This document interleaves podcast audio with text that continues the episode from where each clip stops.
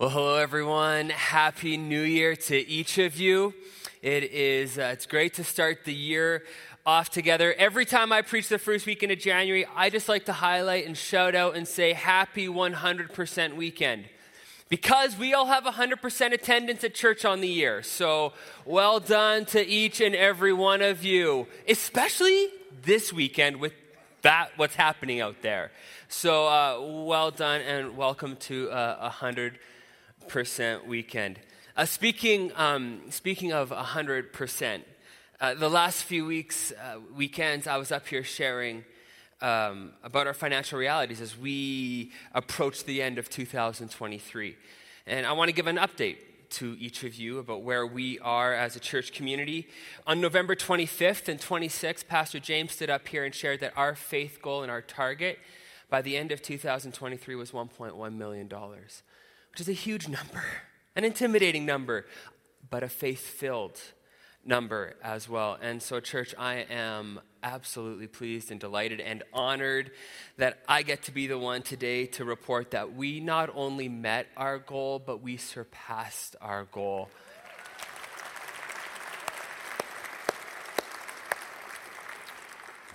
$1.3 million came in, which is an unbelievable demonstration and practice of generosity.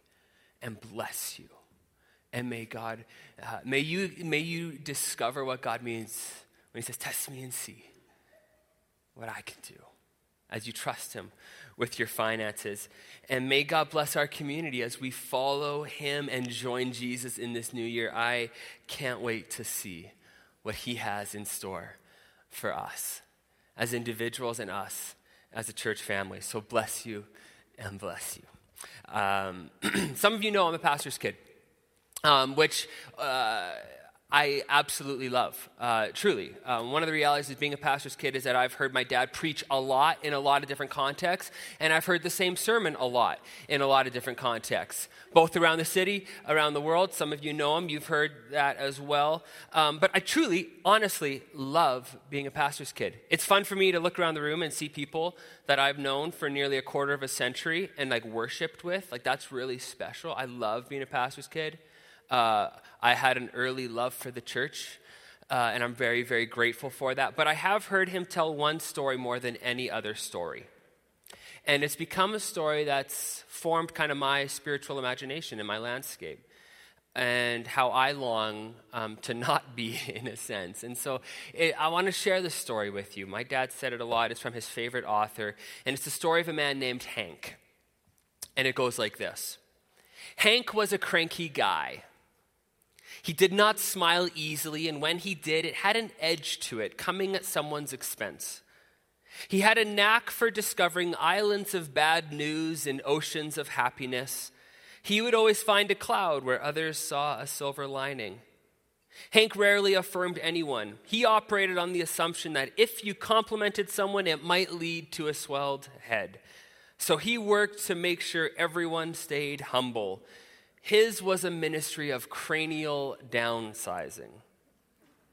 His native tongue was complaint. He carried judgment and disapproval the way a prisoner carries a ball and chain. Although he went to church his whole life, he was never unshackled. A church deacon asked him one day, Hank, are you happy? Hank paused to reflect and then replied without smiling, Yeah. Well, tell your face, the deacon said. But so far as anybody knows, Hank's face never did find out about it. Most often, Hank's joylessness produced sadness. His children did not know him. His son had a wonderful story about how he met his wife at a dance, but he never told his father because Hank did not approve of dancing. Hank could not effectively love his wife or his children or people outside his family. He was easily irritated. He had little use for the poor.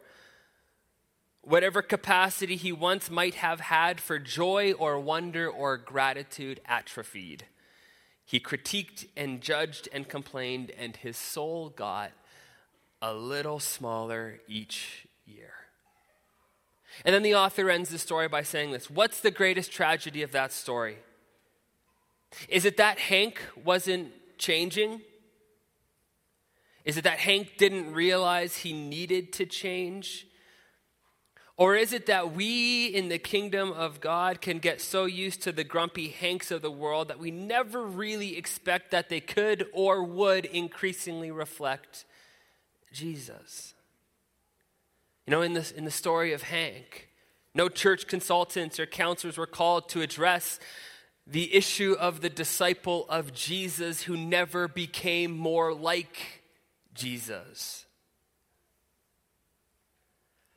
Perhaps, if we're honest, the greatest tragedy of all is that there is a little bit of Hank in each and every one of us. How do you shrink the Hank in you? At 100% weekend in 2025, how can you be less like Hank? How can you be sure that you will, in fact, be growing to love God more? and be more like Jesus a year from now than you are at this moment. You know, showing up here each week is good and it is important, but it doesn't guarantee that we're changing or developing a vibrant faith that reflects who Jesus is.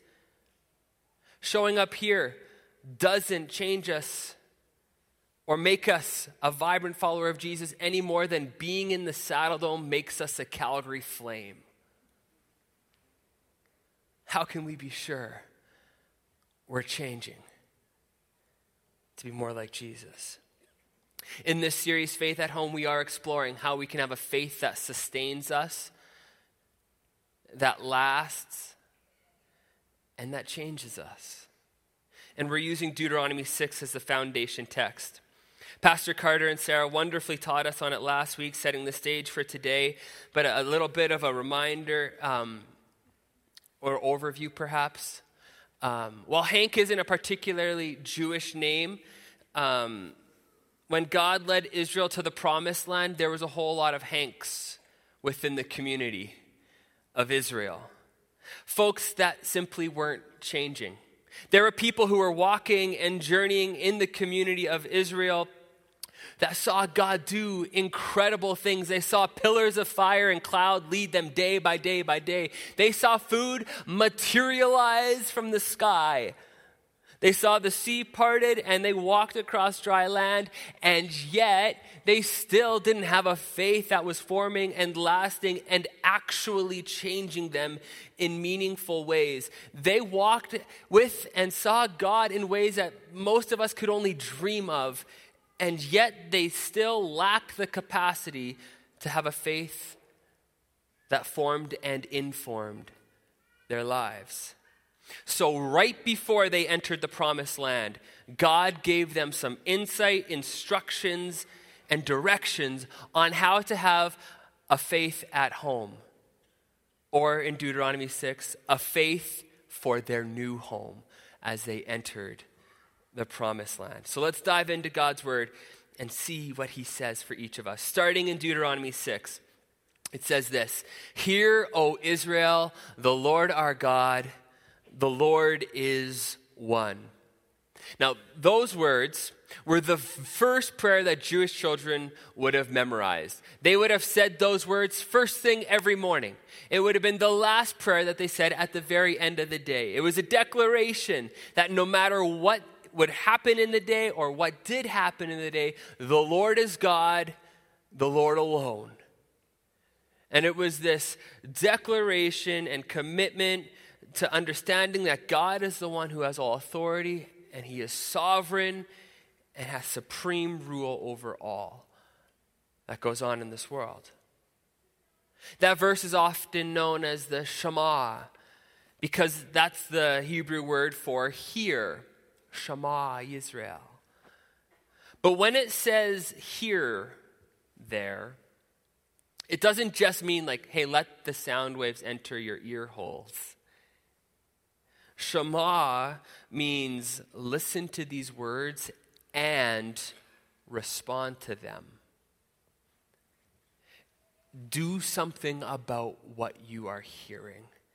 God is sovereign over all, He alone is Lord.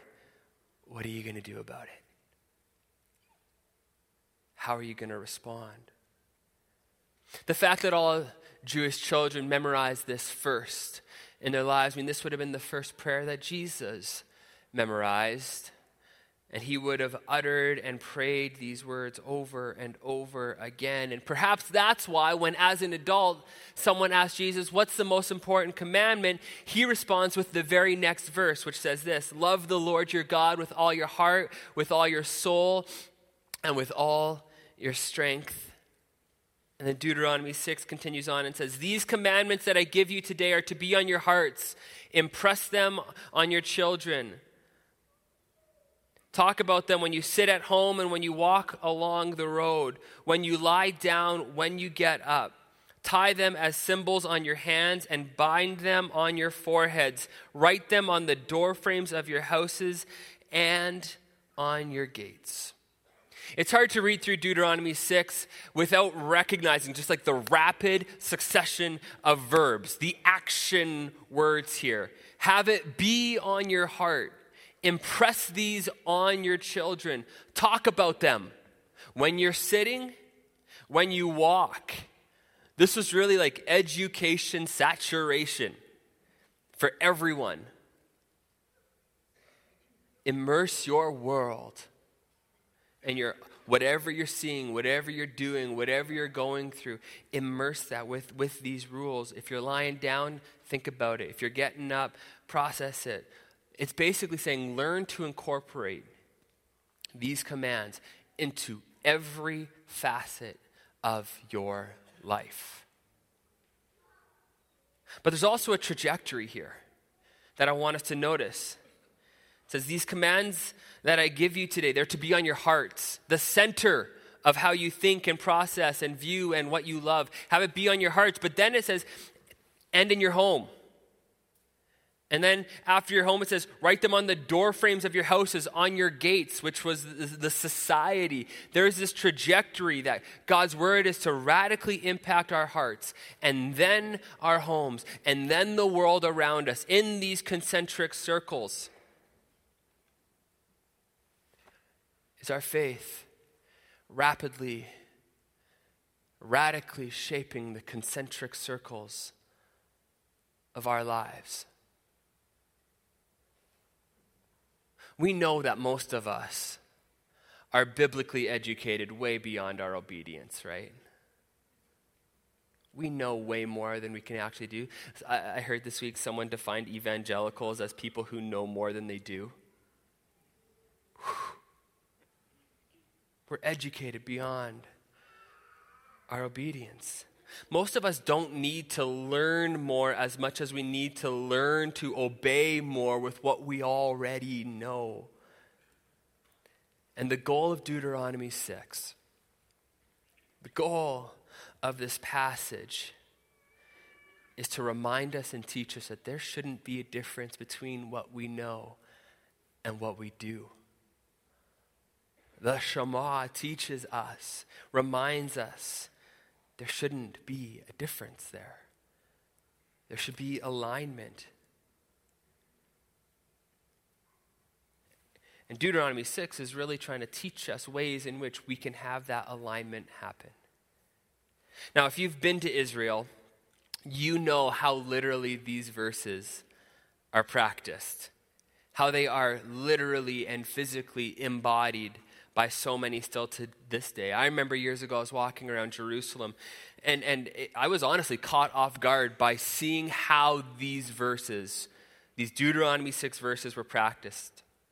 Folks would have little boxes tied to their forehead because they're to be on our forehead, called phylacteries. You can look it up. These little boxes would contain the words of Scripture passages of Torah on their forehead to remind them of God's word. Their outfits were designed and created in a way to remind them of God's word. They would, they would tie these words to their hands. They literally and physically embodied these passages.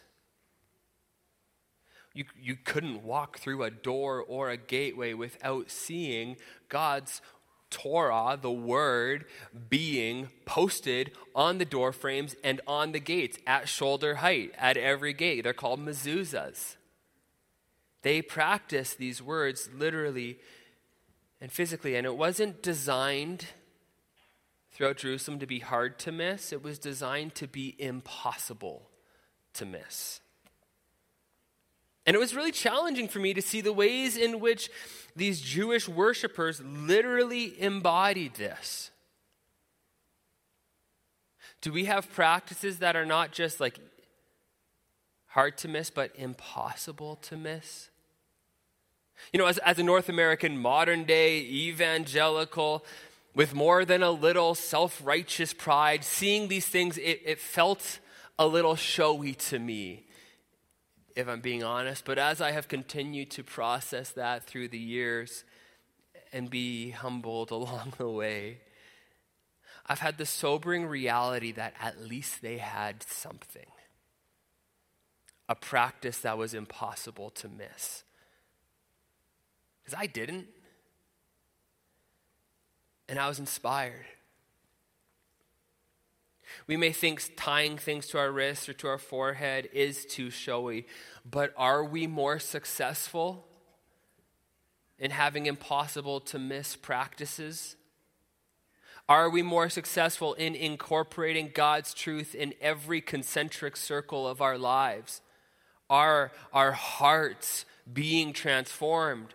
Are our homes, whatever that might look like, how about our spheres of influence outside of our homes? Are we better at loving God in all the circles of our lives? I, am an optimist. Um, I really think most of us want to have that be the reality. I think most of us want to learn better and better on how to love God with all we got in every circle of our lives. I believe that.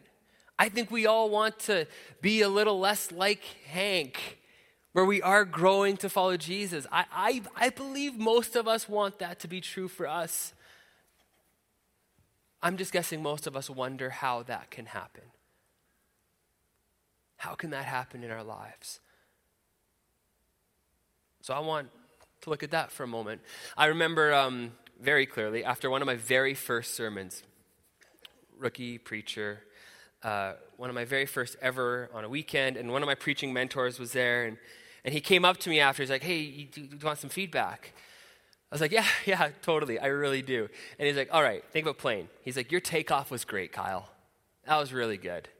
That was a good intro. That was awesome. Your, your biblical teaching, you, it was good. It was clear. You did your research. You, you did your, you did, you know, your exegesis was good. You, you said what the Bible said. You got to a really, really good elevation. But Kyle, when it came time to end, you never really landed the plane. You just kind of circled the runway and then fell out of the sky.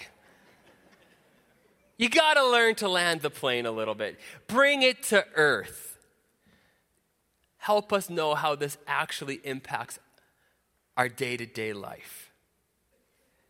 And so today, I'm landing the plane. I'm, uh, I'm going to look at how this can actually impact our day to day. How Deuteronomy 6 can be incorporated into our lives in a meaningful way. And I'm going to do that by going to an ancient practice that the church has done for millennia, and it's called the rule of life. I know that phrase can sound a little bit uh, intimidating if you're not familiar. Rule? What's, what do you mean, rule of life? It comes from a Latin phrase, regula, which means rhythm or a regularity of pattern, a recognizable structure. It came to be associated with a trellis, and if you know much about gardening, you know that a trellis is there to help a vine or to help something grow well. It does two things. One, it keeps the plant off the ground, away from predators, away from being stepped on. But a trellis also helps the plant grow and reach its maximum potential. And early Christians took this idea, this regula, this rhythm, this trellis, to help put John 15, where it talks about abiding in Jesus remaining in Him. And they created and, and practiced rule, a regula of life. I think Deuteronomy 6 is the first example of a rule of life, learning to incorporate God's truth in every sphere of our lives. But in the early church, the early followers of Jesus took Deuteronomy 6 and they, they fleshed it out in new ways because they were living in a new time and period. And so I want to just give a little bit of the background of a rule of life. I think it will help us today as we talk about this. Long story short, I'm so glad my history prof is here because he's going to love this. Eric. Um, for nearly the first 300 years after uh, Jesus' resurrection, to be a Christian meant at best you're on the outside of society. It also meant at times, at worst, that there was severe persecution. You can read about it. Like Christians were caged and raised up above the streets of Rome and used as street lights when they were lit on fire. For the first 300 years, at best you were marginalized, at worst you were martyred. It was hard to be a follower of Jesus. It was hard to be a Christian for the first 300 years until 313. Everything kind of started to change at that moment. The emperor of Rome had a dream, and it was of a cross, and, and he made Christianity the official religion of the Roman Empire, beginning of the fourth century. Now, some people were like, hey, this is great. It's easy to be a Christian now. We're not being used as streetlights. We're not getting thrown to the lions. This is good. But there was a shadow side to this there was a corresponding complexity that came with this challenge. Many Christians also saw this as not a helpful moment in any way because everyone in the empire kind of came to think, hey, I'm a Christian by default. I'm a good person. I live in this society. I'm okay. It became easy and commonplace to say, I'm a Christian. So much so that around this time period, Christians were like, it is way too easy to be a follower of Jesus in this empire. I need to make it more difficult for myself. And so Christians started to move to the desert to strip away the luxuries and conveniences and the easy parts about life because they recognized the impact of empire on their soul was not making them more committed followers of Jesus. They needed to prune away these things. And you can read about the desert fathers, the desert mothers in beautiful ways about how they were trying to ensure that empire wouldn't infiltrate and shade their souls. So they moved to the desert. Eventually, so many people started doing this. So many folks were moving out there that they're like, okay, we have to figure out how we're going to do this. And then their lives became so compelling because there was this radical commitment to Jesus that people were like by the hordes going to the desert. And they're like, we need to create a regula, a trellis for how we do life together. We need rhythms and routines. And so that's where some of the early rules of life started to come into play. The first ever rule of life that kind of went viral was in the sixth century by a guy named Benedict. You can look into it. His rule of life has 70 something in there. It's fascinating. But, but his rule of life that went viral happened and went viral at the time when the Roman Empire collapsed again. And I think it just helps us see in history, in our spiritual ancestors, that in times of transition and chaos and complexity, Christians throughout history have relied on a rule of life to help them navigate it. And I think in this moment, it's important for us to again rely on this. As society moves towards increased complexity and an unknown future, we must be careful not to get caught up in these tide shifts. To put it another way, as society moves towards chaos, we should move towards increased discipline. In times of unknown changes, we should rely on very known practices that orient us towards a known God. A rule of life is a practice that the church has done not just for like weeks or decades or centuries, but for millennia.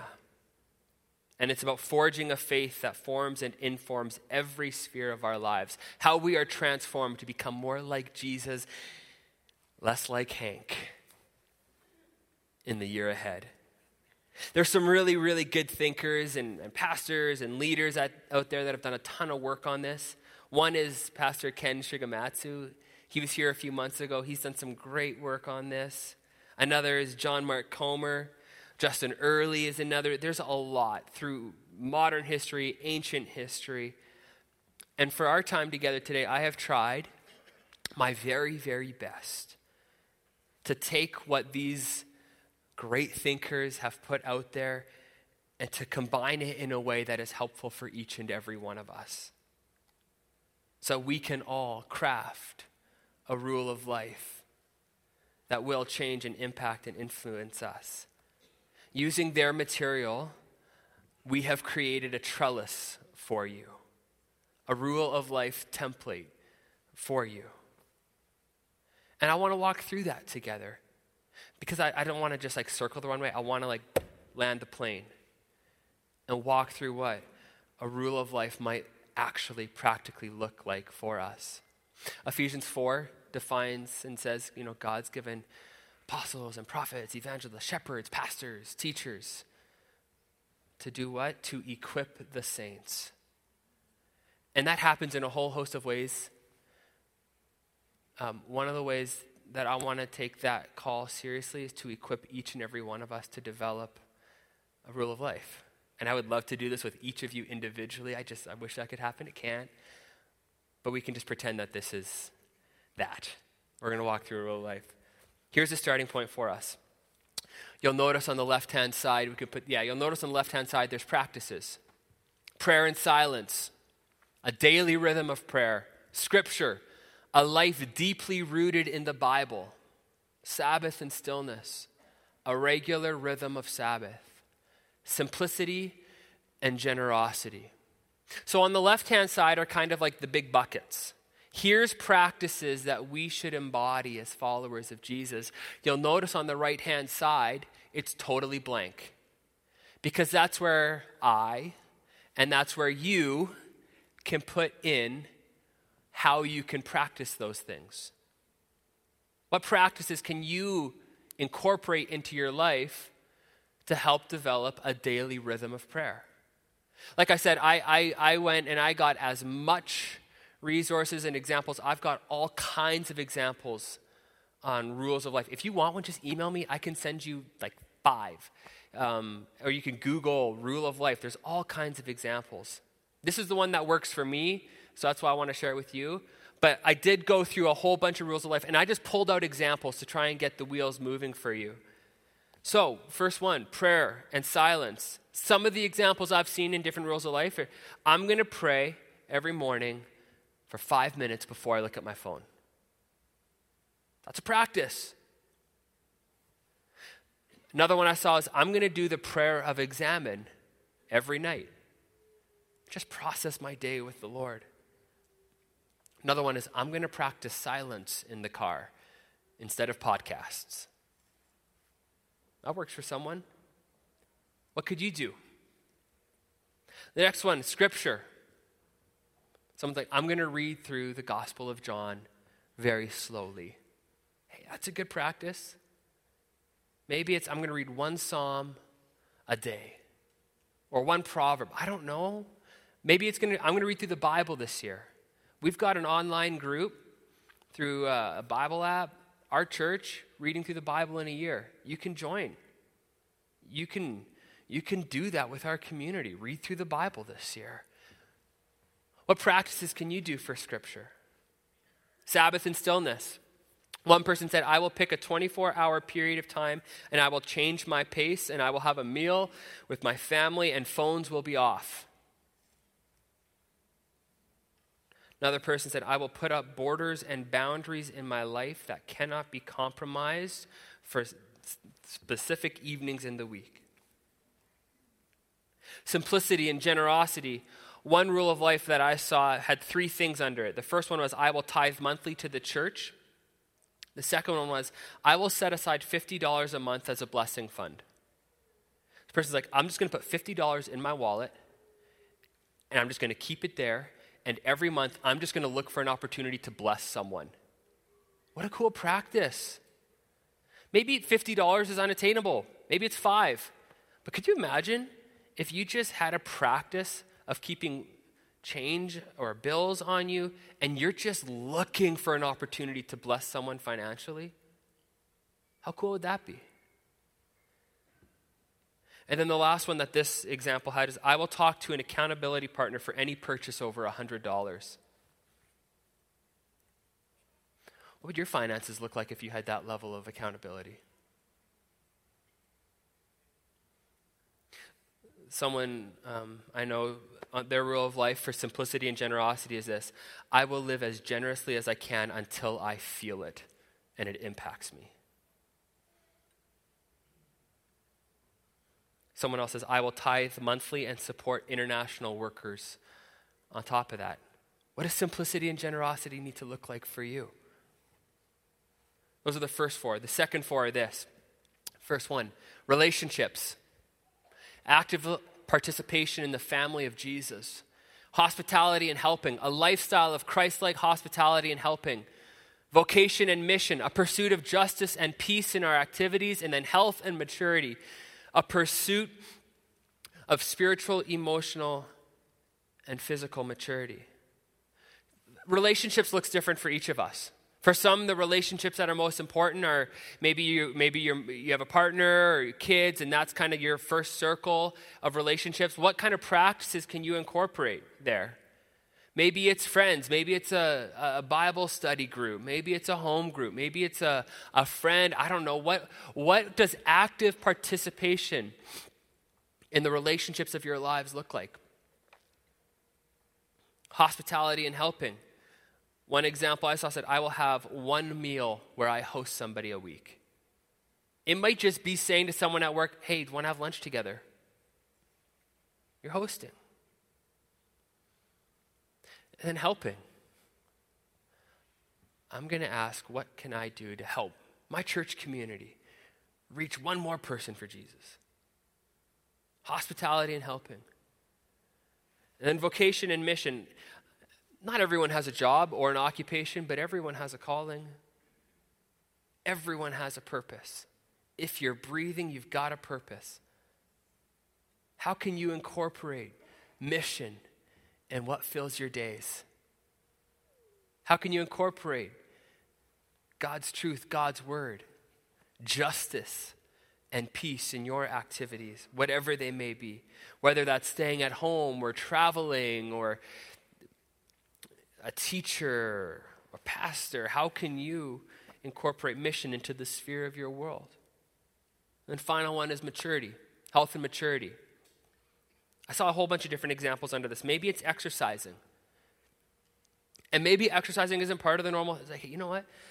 100 meters a day. I'm going to walk 100 meters a day. That's what it was for me a year ago when I got really hurt. I could only walk 100 meters at a time. That was, that was my exercise. Maybe it's more than that. Maybe it's I need to do 10 minutes or something, I don't know. Or maybe it's something like I need to book a doctor's appointment or a dentist appointment, take care of the body. Maybe it's I need I think I need to talk with a pastor or a counselor. I don't know. What does taking one step forward in the stewardship of your physical, emotional, and spiritual maturity look like for you? Hear this every stage of life is different when it comes to rules of life. My rule of life looks very different now than it did when, you know, 10 years ago, five years ago. It looks different for each of us because we're all different. And, and honestly, they should, rules of life should always look different because I hope one year from now, my life is different than it is right now. I hope I'm less like Hank a year from now and I can incorporate different practices. They should be changing depending on where we're at, the choices that we've made. But I want to make that as accessible as possible. And so, just so you know, if you text rule to our church office phone line, it'll send you a PDF immediately. Because I think that a great practice this week would be to sit down by yourself with a loved one, get that PDF, and just work on it. Also, on your way out, you're going to get one of these bookmarks Faith at Home. On the back, there's a trellis, and there's a QR code. And if you scan that, it'll take you right to the rule of life. And you can work on that. You can create one for yourself. Uh, if you're not